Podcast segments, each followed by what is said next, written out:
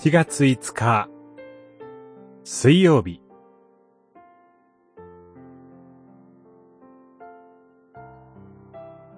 救われた確かな平安。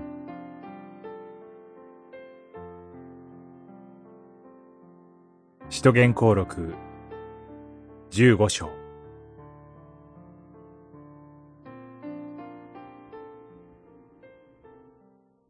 人の心をお見通しになる神は、私たちに与えてくださったように、異邦人にも聖霊を与えて、何の差別をもなさいませんでした。15章、8節、9節。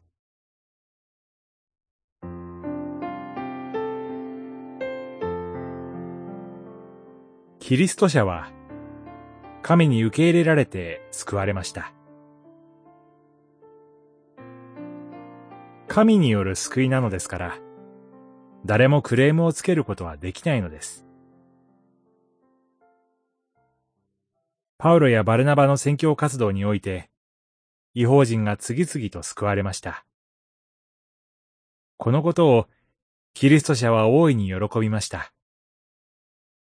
しかし、異邦人も割礼を受けるべきだと、ファリサイ派から改心した人たちがクレームをつけたのです。彼らと人たち両者は、神の言葉を根拠にしていたので、激しい議論になってしまいました。旧約時代であれば、神が定めた割礼が必要なのは明らかです。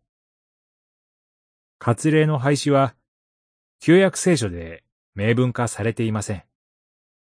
ところが、律法を定めた神ご自身が、割礼のない異邦人を、キリストへの信仰によって受け入れてくださいました。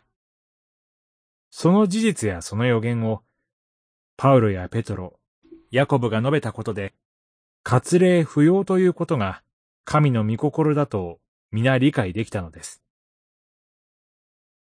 ですから、神が受け入れてくださったという事実は、慰め深いのです。キリストへの信仰によって、神が皆さんを受け入れてくださったという事実にクレームをつけられる人は誰一人いないのです。キリストによって確かに救われる平安を持って歩んでください。祈り。神様、あなたが御子を通してこの私を救ってくださったことが確かなことを感謝します。